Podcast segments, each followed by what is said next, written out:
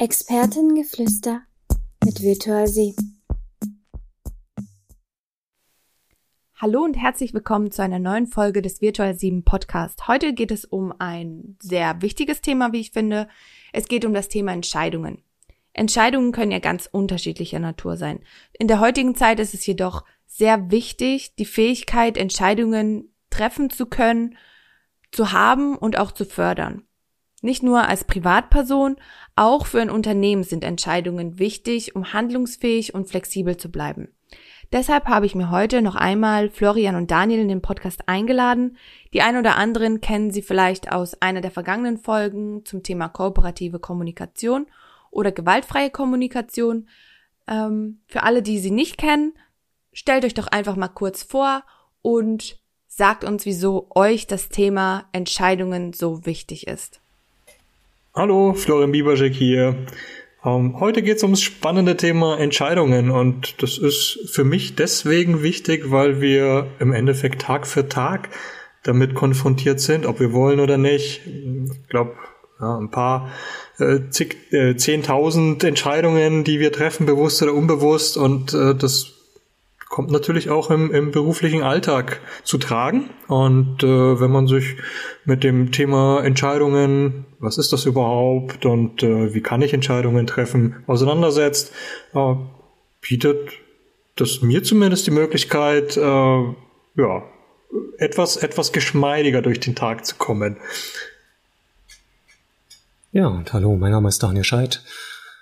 Ähm, ich bin Scrum Master für zwei Teams und deswegen habe ich sehr viel mit Entscheidungen zu tun, Entscheidungsfindung, wie kann Teams selbst organisiert Entscheidungen treffen, hm, ohne dass jemand sagt, das wird jetzt so oder so gemacht. Ja, und Entscheidungen kommen überall im Leben vor, egal ob man Entscheidungen selber für sich treffen muss. Aber meistens ist es spannend, mit anderen Entscheidungen zu treffen. Ja, das, das sind, deswegen bin ich hier beim Podcast. Deswegen denke ich, dass ein wichtiges Thema ist. Ich finde auch, dass es ein sehr wichtiges Thema ist. Besonders als Mitarbeiter, das ist nämlich meine Rolle, in der ich Entscheidungen treffe oder treffen darf. Es ist natürlich auch nicht selbstverständlich, aber vielleicht könnt ihr einfach mal so einen groben Abriss geben. Was für Entscheidungen treffen wir denn bei Virtual 7? Oder im Projekt? Ist ja unterschiedlich vielleicht. Ja, wie du es gesagt hast, das ähm, gibt Entscheidungen auf unterschiedlichsten Ebenen. Also zum einen natürlich im Projekt, äh, wie besetzen wir die verschiedenen Positionen im Projekt, äh, wer ist wofür, für welche Aufgabe geeignet. Ähm, Budgetentscheidungen, brauchen wir noch zusätzliche Mitarbeiter für ein Projekt, äh, haben wir offene Stellen, wie wollen wir sie besetzen, was sind die Anforderungen an diese Stellen. Ähm, aber letztendlich auch auf Unternehmensebene größere Entscheidungen wie, was machen wir mit unserer eigenen Infrastruktur, welche Tools setzen wir ein, wie können wir an uns arbeiten, wie können wir noch besser zusammenarbeiten, diverse Entscheidungen, die, die auf unterschiedlichen Ebenen getroffen wird, aber natürlich auch auf Cluster-Ebene, das heißt im, im, im kleineren Kreis, die Entscheidungen, wie wir zusammenarbeiten im, ja, im Alltag, welche Prozesse wir haben, welche Prozesse wir benötigen, wo wir Anpassungen an die Prozesse benötigen. Das besprechen wir im Team und da gibt es auch immer wieder Entscheidungen, die getroffen werden wollen, weil sich die Rahmenbedingungen auch immer wieder verändern können. Ich habe da nichts weiter hinzuzufügen. Florian hat das, glaube ich, sehr gut zusammengefasst. An. Reichhaltige Entscheidung von kleinen Entscheidungen mit zwei Personen beteiligt bis zu ähm, Entscheidungen, die unser ganzes Unternehmen betreffen, welche Richtung wir uns entwickeln wollen, ähm, wie wir uns ausrichten, was wir dem Kunden am Mehrwert liefern können und so weiter. Das sind so die Entscheidungen, die wir treffen hier bei Virtuasi. Hört sich ja auf jeden Fall spannend, aber gleichzeitig auch so ein bisschen kompliziert an, wenn ihr sagt, okay, es gibt Entscheidungen vielleicht zu zweit, die man fällt. Das ist vielleicht noch was, was man hinbekommt. Aber dann, sobald es in eine größere Gruppe geht, kann es doch schon durchaus kompliziert werden, oder nicht? Also aus meiner Sicht oder für mich persönlich nicht. Virtual 7 hat es geschafft, hier mit zwei Meeting Strukturen oder, oder ja, zwei Meeting-Möglichkeiten, einen Rahmen uns mitzugeben, ähm, der eine ganz gute Orientierung gibt. Also wir haben zum einen die Governance-Meetings, die uns dabei unterstützen, im Cluster an unserem Cluster zu arbeiten. Ähm, da geht es dann um größere Entscheidungen, langfristige Entscheidungen, wie zum Beispiel äh, das Übernehmen von Rollen. Und äh, wir haben regelmäßig stattfindende Meetings, bei uns alle zwei Wochen. Das sind die sogenannten Tactical Meetings. Das ist äh, die Frage bzw. Inhalt, ähm, wie wir zusammenarbeiten. Also die Arbeit in unserem Cluster wird dort gestaltet. Und das sind äh, dann eben Entscheidungen, die getroffen werden müssen. Und äh, auch für diese Meetingstrukturen haben wir einen fest definierten oder, oder ja, auf Unternehmensebenen vorgegebenen Entscheidungsprozess mit an der Hand. Damit lässt sich in beiden Meetings relativ einfach und strukturiert durch so einen Entscheidungsfindungsprozess führen. Aber wie funktioniert es dann? Also, es hört sich alles sehr theoretisch an. Wie, wie genau soll das denn aussehen? Wie funktioniert das denn? Ja, also in der Praxis ist es relativ einfach. Natürlich hatten wir auch unsere Anlaufschwierigkeiten, beziehungsweise ist es ein bisschen gewöhnungsbedürftig gewesen, weil es ja doch äh, erstmal starre Strukturen sind. Zumindest in der Theorie, wenn man, wenn man zum ersten Mal damit konfrontiert wird. Wir haben jetzt aber mittlerweile so gut zwei Jahren diese, diesen Rahmen, in dem wir arbeiten können. Wir hatten auch die Möglichkeit, diesen stets an unsere Bedürfnisse anzupassen. Und äh, wenn es um das Thema Entscheidung geht, dann ja, müssen diese, diese Attentions nennen wir sie, das sind äh, Spannungsfelder, können positiver Art sein, aber auch, auch kritische Herausforderungen äh, mit sich bringen. Diese Tensions müssen vorbereitet sein. Und ähm, im Vorfeld zu einem Meeting sollte auch stets, also je nach Komplexität von, von der Veränderung, die angestrebt wird, äh, idealerweise auch immer ein ähm, Advisory-Prozess durchlaufen werden. Das heißt, wenn ich eine Idee habe, einen, einen Wunsch nach Veränderung, etwas ändern möchte, dann ähm, sollte ich mir selber darüber im Klaren sein, was diese Änderung mit sich bringt, welche Auswirkungen das hat und äh, auch welche Rolle davon betroffen sein könnte. Dann schnappe ich mir diese Rollen, die ich identifiziert habe. Ich sage, mit denen sollte ich mal Rücksprache halten, weil hier eine Änderung auf sie zukommt.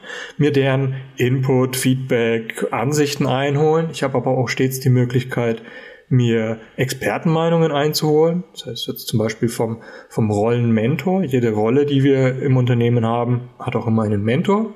Da entsprechend ähm, Impulse von außen einholen. Oder Experten, wo ich sage, Mensch, da hat jemand in seinem Cluster schon mal eine ähnliche Änderung eingeführt und äh, wie hat er das denn gemacht? Wie ist er da vorgegangen? Welche, welche Hürden, Hindernisse gab es zu nehmen und wie, wie hat er sie letztendlich erklommen?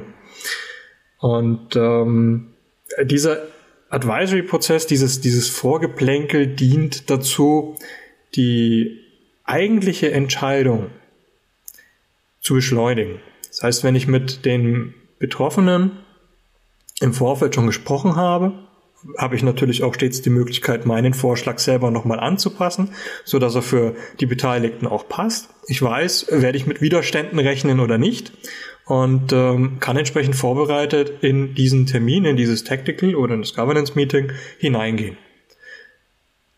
Dort schlage ich oder präsentiere ich meinen Vorschlag. Wir haben ähm, verschiedene Etappen, bis es zum zur eigentlichen Entscheidungs Decision Round heißt es, ähm, beziehungsweise Objection Round, die Einwandrunde, bis es zu dem Punkt kommt. Das heißt, derjenige, der den, die Veränderung einbringt, die Tension einbringt, stellt sie kurz vor. Nachdem der Vorschlag präsentiert wurde, hat jeder Teilnehmer äh, von, dem, von dem Meeting die Möglichkeit, noch eine Verständnisfrage zu platzieren oder mehrere. Darauf wird geantwortet. Es wird aber darauf geachtet durch den Facilitator von den Meetings, dass es keine Diskussionen gibt. Ähm, das heißt, wir wollen in diesen Meetings nicht äh, ja, die Ideen zerpflücken, sondern einfach nur Klarheit schaffen. Nach der Verständnisfragenrunde gibt es noch eine Reaktionsrunde, auch da wieder. Jeder hat die Möglichkeit, seinen, seine eigenen Eindrücke oder seine, seine eigenen Gedanken zu dieser Idee, zu diesem Vorschlag kundzutun, muss er aber nicht. Das ist äh, freiwillige Basis. Kann äh, positiv sein, kann negativ sein, kann, ähm, sag ich mal, Bedenken äußern oder vielleicht noch ergänzende Informationen einfließen lassen. Äh, zu guter Letzt hat der Vorschlagende nochmal die Möglichkeit, ja, seinen Vorschlag nochmal präziser darzustellen oder anders darzustellen, nochmal für Klarheit zu sorgen und dann sind wir schon in der, in der Objection Round, in der Einwandrunde. Mhm. Alle, die jetzt glauben, dass der Florian diesen Prozess irgendwie abgelesen hat, nein, es ist in seiner DNA, in seiner Rolle als Facilitator, hat er einen ganz genauen Durchblick, wie das abzulaufen hat, um möglichst effizient zu sein. Aber ich möchte natürlich auch den Daniel zu Wort kommen lassen als Scrum Master. Wie handhabt ihr das denn oder handhabst du das, wenn eine Entscheidung gefällt werden muss? Gibt es da Elemente, die vielleicht gleich sind oder sind das ganz verschiedene Ansätze, mit denen du ja, arbeitest? Im Mörder 7 sind, ist natürlich das gleiche Vorgehen. Ich arbeite in einem anderen Cluster als Florian, ähm, aber es gibt genau die gleichen beiden Meeting-Formate, Governance Meeting und das Tactical. Und ähm, es gibt dort das gleiche Vorgehen, das heißt die gleiche schrittweise Vorgehen, was immer wieder für jede Entscheidung gleich ist. Das ist diese gegebene Struktur, die für jedes Meeting dieser beiden Meeting-Formate unterschiedlich ist. Und da ist alles gleich. Wo es sich unterscheidet, ist dann die Arbeit beim Kunden. Da gibt es diese Form des Entscheidungsprozesses nicht. Generell gibt es ähnliche Entscheidungsvorgehen. Ähm, es ist wenn ich es mal zusammenfasse, eine Entscheidung braucht am Anfang gewisse Informationen und auch eine gewisse Relevanz, warum eine Entscheidung getroffen werden muss. Das muss geklärt werden. Das wird hier im Rahmen der Tacticals oder des Governance in einem bestimmten Format gemacht. Außerhalb wird das meist entweder äh, in einer offenen Diskussion gemacht. Das ist ein häufiges Format, was kommt, oder eine moderierte Diskussion. Das wird häufig genutzt. Hm, das kann, das hat seine Vor- und Nachteile und ist meist nicht so also Diskussionen tendieren dazu, aus dem Ruder zu laufen. Das hängt aber auch wieder von der Einstellung ab. Was ich aber als gutes Format gefunden habe, ähm, um schnell Entscheidungen zu finden, ist ähnlich wie das bei Virtual 7. Da geht es auch um Consent. Das heißt, es geht nicht darum, dass alle zustimmen, sondern man guckt sich umgekehrt an, wer ist denn dagegen und aus welchen Gründen. Und nicht um das jetzt klein zu reden, sondern um zu verstehen, warum jemand einen Einwand hat. Der wird dann aufgeklärt, so dass alle das verstehen können. Und auf Basis der neuen Informationen wird versucht, eine Lösung zu finden, die diesen Einwand berücksichtigt. Das nennt man, da gibt's wie gesagt, ähm, die Vorgehensweise hier bei Virtual 7. Aber es gibt auch die Vorgehensweise, nennt sich systemisch konsensieren. Und die arbeitet auch nach dem Konsensverfahren und ermöglicht es, ja, selbst in einem Meeting kontroverse Punkte, die früher sonst nur diskutiert wurden, bis zur Entscheidung zu bringen. Und da nimmt man einfach das, was am Ende den geringsten Widerstand hat. Und wenn das nicht reicht, dann kann man ja immer noch mal eine weitere Besprechung durchführen. Man führt dann aber erstmal den Vorschlag aus, gewinnt dadurch neues Wissen. Und mit dem neuen Wissen kann man dann neu bewerten und eine bessere Entscheidung treffen ist so die Vorgehensweise außerhalb. Okay, das ist auch ein guter Punkt, um da anzuknüpfen. Und zwar mit der Frage, wie endgültig muss denn so eine Entscheidung sein? Man sagt, man entscheidet ja nicht einfach irgendwas, sondern mit einem Ziel, so wie du es schon gesagt hast. Ähm, aber heißt es dann auch, dass es wirklich nur diesen einen Weg gibt, der dann bis zum Ende unserer Tage oder bis zu, zum Ende unseres Projekts weitergeführt werden muss oder gibt es da auch eine andere Lösung? Hm. Aus meiner Erfahrung, Entscheidungen, die so eine hohe Tragweite haben, dass sie nicht mehr geändert werden können, die brauchen in der Regel mehr Zeit und mehr Vorbereitung. Es gibt so Entscheidungen, die man nicht mehr rückgängig machen kann. Hm, da sollte man aber sehr vorsichtig sein oder versuchen hm, zu schauen, ob es nicht doch eine Möglichkeit gibt, dass die Entscheidung nicht endgültig ist. Denn niemand kann in die Zukunft gucken. Wir haben sehr viele Veränderungen im Außenfeld bei den Kundenwünschen. Und da ist eine einmalig äh, getroffene Entscheidung, kann zwar zu dem Zeitpunkt, wo sie getroffen werden, die beste Entscheidung gewesen sein, aber sie kann in, innerhalb von zwei, drei, vier Wochen, Monaten ja, nicht mehr tragfähig sein und dann braucht es einfach wieder eine neue Entscheidung. Und der Vorteil, wenn man es nicht so auf die Endgültigkeit festlegt, ist, dass es dann die Möglichkeit gibt, eine neue Entscheidung zu treffen. Und das verringert einfach insgesamt Ängste bei der Entscheidungsfindung und damit auch meist eine größere Akzeptanz, was Neues auszuprobieren oder einen anderen Lösungsweg auszuprobieren, weil der ja nicht endgültig ist. Und besser man probiert etwas aus, jedenfalls wenn man ein sehr komplexes Umfeld hat, anstatt man lange über eine Entscheidung grübelt, mm, weil dann haben sich die anderen schon entschieden und man hängt hinterher. Und je schneller man eine Entscheidung treffen kann, was ausprobieren kann, je schneller kann man lernen und desto besser kann man sich an die Situation anpassen. Deswegen, ich bin ein klarer Fan davon, dass man die Entscheidungen möglichst so trifft, dass sie revidierbar sind, kleines Risiko haben und immer in der Hoffnung, dass sie dann auch umgesetzt werden. Denn die beste Entscheidung ist die, für die dann viele Verantwortung tragen. Das ist meiner Meinung nach die beste Entscheidung. Ja, äh, stimme dir voll und ganz zu, Daniel. Äh, das Wichtigste aus meiner Sicht ist, dass man ein klares Ziel erstmal vor Augen hat, wo man hin möchte. Äh, ansonsten wird es schwierig, eine Entscheidung zu fällen. Wenn nicht klar ist, wo, wo möchte man eigentlich hin, dann fehlen auch die, die Grundlagen, um, um eine Entscheidung zu fällen. Bei diesen komplexen, wirklich großen, umfangreichen Entscheidungen ähm, wäre es auch wichtig, äh, nach Möglichkeit die, die Entscheidung ähm, in, in kleinere Häppchen zu schneiden. Das heißt, in, in kleineren Etappen zu denken. Das Ziel vor Augen, äh, aber sich eher äh, schrittweise vorwärts bewegen und äh, immer wieder die Möglichkeit zu schaffen, äh, nachjustieren zu können. Gibt es die Möglichkeit, denn nachzujustieren? Du hast ja vorher gemeint, dass die Leute oder die Rollen, die involviert sind, da mitentscheiden dürfen, weil es natürlich für sie auch relevant ist. Aber was ist denn, wenn ich ganz anderer Meinung bin? Und vielleicht wurde jetzt was entschieden, ich kann da aber nicht viel machen. Gibt es dann für mich einen Weg, irgendwie was Neues auszuprobieren oder eine neue Entscheidung anzuregen? Also jetzt bei Virtual 7 bezogen auf unseren Entscheidungsprozess, ähm, du hast es letztendlich gut auf den Punkt gebracht, der einzige oder die einzige Person, ähm, die eine Entscheidung treffen kann ähm, oder die auch Personen ähm, sind äh, stets die Rolleninhaber. Das heißt, in unseren Tacticals oder Governance Meetings kann jeder einen Einwand vortragen, aber die alles entscheidende Frage ist, ähm, ob dieser Vorschlag ähm, eine der eigen wahrgenommenen Rollen behindern oder beeinflussen würde. Und in dem Moment, wo ich, wo ich diese Frage mit Nein beantworte und keine meiner Rollen davon betroffen ist, ähm, wird mein Einwand oder meine Objection nicht anerkannt, ist nicht valide. Das heißt, der einzige oder die einzige Person, die wirklich einen Einwand erheben kann, ist äh, stets eine betroffene Person. Und ähm, auch da hat diese Person ja auch immer wieder die Möglichkeit, wir, wir fällen jetzt eine Entscheidung, es wird ein, ein, ähm, ein, eine Veränderung eingeführt und auch da haben wir zumindest bei Virtual 7 die Möglichkeit, stets nachzujustieren.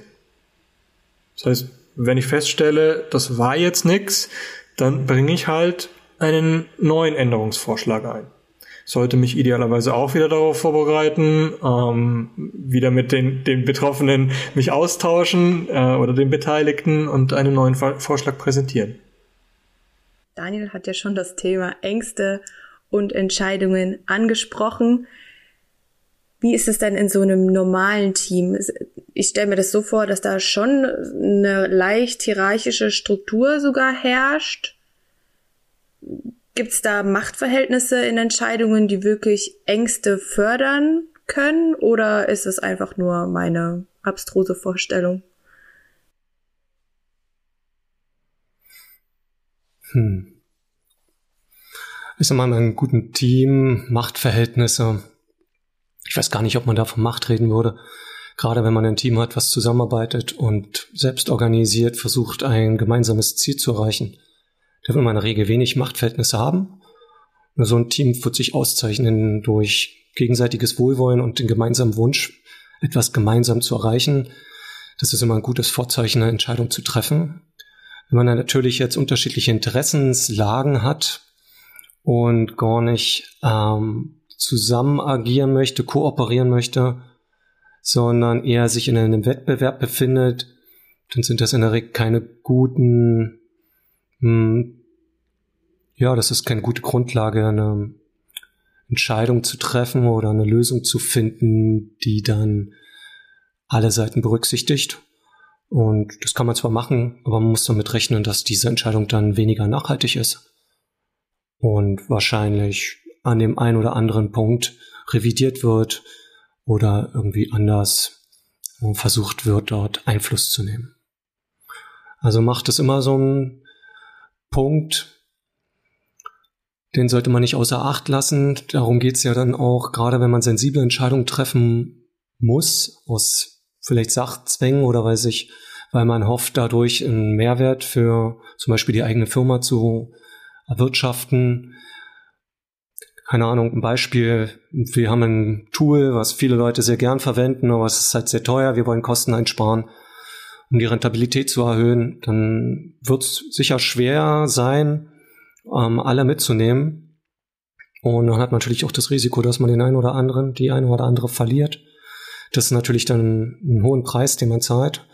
Es kann aber auch klappen, wenn man eine gute Kultur hat. Das heißt, wenn man das klar kommuniziert, wo man das machen will und die betroffenen Personen von Anfang an auch mit einbezieht in die Entscheidung, dass man hinteraus äh, eine Lösung findet, die für alle Seiten tragfähig ist. Aber das geht nicht, wenn man die Entscheidung durchdrückt. Das funktioniert nicht. Ja. Ganz klar, die Fehlerkultur ist extrem wichtig, äh, wie in einer Organisation oder in einer Firma äh, die Entscheidungen getroffen werden. Wenn ich mir Sorgen machen muss um meinen Arbeitsplatz, äh, nur weil ich einmal oder zweimal eine falsche Entscheidung getroffen habe, dann wird das mir extrem schwer fällen und ich werde vor jeder Entscheidung, egal wie groß oder klein sie ist, äh, zittern und äh, versuchen sie so lange wie möglich rauszuzögern und ähm, ja, wahrscheinlich den den Weg des geringsten Widerstands gehen. Das heißt, ich werde eher versuchen, ähm, ja, die Entscheidungspräferenz von meinem Vorgesetzten oder vom, sagen wir mal, Machtinhaber einzuholen, in irgendwie in Erfahrung zu bringen und ähm, darauf dann die Entscheidung ähm, auszurichten. Ob ein Unternehmen oder eine Organisation sich damit selber einen Gefallen tut, ich habe da ganz, ganz große Zweifel, weil ich dadurch ja sehr, sehr viel Kreativität und auch ganz, ganz viel Erfahrung aus der Praxis, aus, aus, aus dem operativen Alltag ähm, einfach äh, wegschneide. Ähm, die Leute, die Personen äh, in einem Unternehmen, die betroffen sind von Auswirkungen, sind letztendlich auch die, die ähm, bei einem Entscheidungsprozess ja auch die Entscheidung tragen sollten. Es erfordert natürlich gewissen Mut von einem Unternehmen, äh, diese, diese Macht, diese äh, Stärke, diese Möglichkeiten ähm, an die Mitarbeiter zu äh, übertragen. Es erfordert auch ganz, ganz viel Vertrauen. Aber in dem Moment, wo die Menschen in einem Unternehmen dieses Vertrauen auch spüren, äh, die Ziele klar kommuniziert wurden und ähm, auch, auch gemerkt wird, festgestellt wird, dass äh, es natürlich Konsequenzen gibt, wenn man, wenn man eine nicht ganz so optimale Entscheidung trifft, äh, aber keinem der Kopf abgerissen wird, sondern die Konsequenz einfach ist, man muss halt nochmal nachjustieren und einen, einen anderen Weg einschlagen, äh, dann ist diese Bereitschaft, Entscheidungen zu finden und mitzugehen, auch viel, viel größer. Ja, was ich so Florian höre, sagen höre, ist, ich würde es mal kurz zusammenfassen, eine psychologische Sicherheit, also die Sicherheit, dass ich entscheiden darf, ähm, dass Fehler möglich sind. Natürlich ist es nicht so, dass man das auf die leichte Schulter nimmt äh, und dann einfach entscheidet und sich nicht der Konsequenzen klar wird. Ganz im Gegenteil, das hat was mit Anstand und Verantwortungsbewusstsein zu tun. Wenn es aber gegeben ist und dann auch noch die Fähigkeiten da sind, so einen Entscheidungsfindungsprozess ähm, durchzuleiten, durchzuführen, daran teilzunehmen, dann dann ist man in der Lage, tatsächlich Entscheidungen zu, äh, zu, treffen. Dann ist man in der Lage, Verantwortung zu übernehmen, Verantwortung auch zu delegieren, abzugeben. Und wir machen das bei Virtual 7, weil wir dadurch schnellere Entscheidungen treffen können und auch bessere. Ja, das sind so die Punkte, die ich jetzt einfach so daraus höre, nochmal zusammenfasse. Das glaube, das macht uns stark. Deswegen haben wir auch diesen Prozess mit den Tacticals und den Governments. Sachen, die machen uns einerseits schnell, andererseits übergeben wir aber da niemanden, weil ja jederzeit die Möglichkeit besteht, einen Einspruch einzubringen, einen validen. Ähm, es gibt aber auch keine endlosen Diskussionen Richtung, das gefällt mir nicht, aber das gefällt mir nicht, die aber für die Entscheidung jetzt nicht relevant sind ähm, das bleibt ein bisschen außen vor. Und das befreit aber auch an der Stelle. Und dadurch, dass es überall gleich ist, kann man auch an unterschiedlichen Gruppen hier im Unternehmen mitarbeiten, irgendwelchen Taskforces oder Initiativen. Man weiß, wie ungefähr die Entscheidungen getroffen werden. Und das ermöglicht es auch, mehr Menschen an Entscheidungen teilzuhaben. Durch dieses immer wiederkehrende Format, also auch das wird ja wirklich alle zwei Wochen oder alle drei Wochen, je nachdem, wie es fürs Cluster passt, wird es ja mehr oder weniger befeuert, dass die Mitarbeiter diese Fähigkeit erlernen und erhalten, Entscheidungen zu treffen und auch gute Entscheidungen zu treffen. Ich, ich glaube, das ist einer der wichtigen Punkte, dass es einfach normaler wird, Entscheidungen zu treffen. Aber ich möchte natürlich auch mit euch Tacheles reden ist es denn so gut, wie sich das alles anhört? Oder gibt's da vielleicht einen besseren Weg? Weil ihr jetzt auch gesagt habt, okay, wir sind zwar sehr schnell, aber vielleicht gibt's ja auch manchmal Themen, die so eine Diskussion durchaus gebrauchen könnten. Oder vielleicht gibt's Themen, die man gar nicht selber beeinflussen kann oder gar nicht selber entscheiden kann. Da hört sich das schon so an, dass unsere Struktur an Grenzen kommen könnte. Gibt's bessere Wege? Gibt's Wege, es einfach anders zu machen vielleicht? Vielleicht nicht mal besser, aber anders vielleicht. Oder gibt's Elemente, die man mischen sollte, könnte? Also ich gehe mal davon aus, dass wir denken, dass das, was wir gerade machen, unser bester Weg ist, weil wir immer daran interessiert sind, bestmöglich zu arbeiten. Das heißt, das ist, was wir jetzt haben bei Virtual 7, ist das, was sich soweit entwickelt hat, soweit funktioniert. Ich könnte mir vorstellen, dass es sicher wird es Veränderungen auch da geben und es wird auch bessere Wege geben. Ich glaube, wichtig ist da nochmal zu unterscheiden, A, das, das, den Prozess, das Vorgehen und B, dann die Haltung. Und wie geht man da ran? Ich glaube, da ist ganz wichtig, dass jeder weiß, A, der bei uns arbeitet und auch generell für alle, für euch da draußen, wenn ihr Entscheidungen trefft, es geht wirklich darum zu gucken, mit welcher Einstellung man reingeht in so eine Entscheidungsfindung. Geht es darum, Recht zu haben? Geht es darum, den Weg so hinzubekommen, wie man ihn haben will? Oder hat man die Offenheit, die Flexibilität, auch andere Wege zu gehen, äh, ohne sich dabei zu verleugnen oder ohne zurückstecken zu müssen? Das ist schon möglich. Das heißt, ähm, bessere Wege im Moment kann ich mir so nicht vorstellen. Ich glaube, woran man aber immer arbeiten muss, um schnell und gute Entscheidungen zu treffen, ist äh, die Einstellung dazu, also die zu erkennen, dass man ein gemeinsames Ziel hat und zu erkennen, was hilft einem bei der Entscheidungsfindung, was nicht. Das fängt damit an, dass wenn man einen Vorschlag hat, dass man da nicht die Augen rollt, auch wenn er vielleicht jetzt erstmal sehr komisch rüberkommt oder ein, ein ganz neuer, interessanter Aspekt ist, dass man auch bei den Vorschlägen, die man vielleicht nicht hören mag, wenn man sie zum dritten Mal hört, gründlich nachfragt, warum der Aspekt nochmal reingebracht wird. Es muss ja einen guten Grund haben, warum das nochmal wiederholt wird. Ähm, vielleicht wurde da ein Aspekt übersehen, der, der tatsächlich hilfreich ist für eine andere Entscheidung oder für eine gründliche Entscheidung. Ich glaube, das sind so die Punkte, die man als Tagesgeschäft immer wieder betrachten muss. Und es ist so wie mit Fitness. Das reicht nicht, dass man dreimal ähm, Sport macht und dann lässt man einen Monat schleifen. Ähm, dadurch wird man nicht unbedingt fitter. Das heißt, das ist etwas, dafür entscheidet man sich, wenn man sich für gute Entscheidungen äh, entscheidet, dann entscheidet man sich auch ein bisschen dafür, dass man immer wieder guckt, äh, wie man miteinander umgeht. Und je besser man miteinander umgeht, je mehr man sich gegenseitig berücksichtigt, desto leichter fällt es dann auch, eine gute Entscheidung zu treffen. Das ist jedenfalls meine Meinung. Also für mich ist das was wir bei Virtual 7 gerade praktizieren mit den vorgegebenen Meetingstrukturen äh, beziehungsweise den Strukturen für den Entscheidungsprozess ein sehr guter Weg. Ich kann damit äh, als Facilitator ähm, gut durch die durch die Meetings moderieren. Ähm, ich kann dem Team dabei eine, eine, eine Stütze sein, eine Unterstützung bieten, ähm, um Entscheidungen zielgerichtet ähm, und äh, möglichst ohne Streit äh, treffen zu können. Auch was die, naja, wir haben es ehrlich gesagt in unserem Cluster auch ein bisschen für unsere Bedürfnisse angepasst. Ähm, natürlich ist es erstmal diese Struktur, die wir an die Hand gegeben bekommen, auch mit den, den verschiedenen Phasen, ähm, mit dem, den Verständnisfragen, Reaktionsrunde und dass dann auch jeder auf dem Papier sollte jeder explizit aufgerufen werden, hast du einen Einwand. Wir haben für uns im Cluster äh, das ein bisschen abgespeckt. Das heißt, wir haben zum Beispiel die Reaktionsrunde und die Fragenrunden zusammengelegt. Und ähm, das funktioniert ganz gut.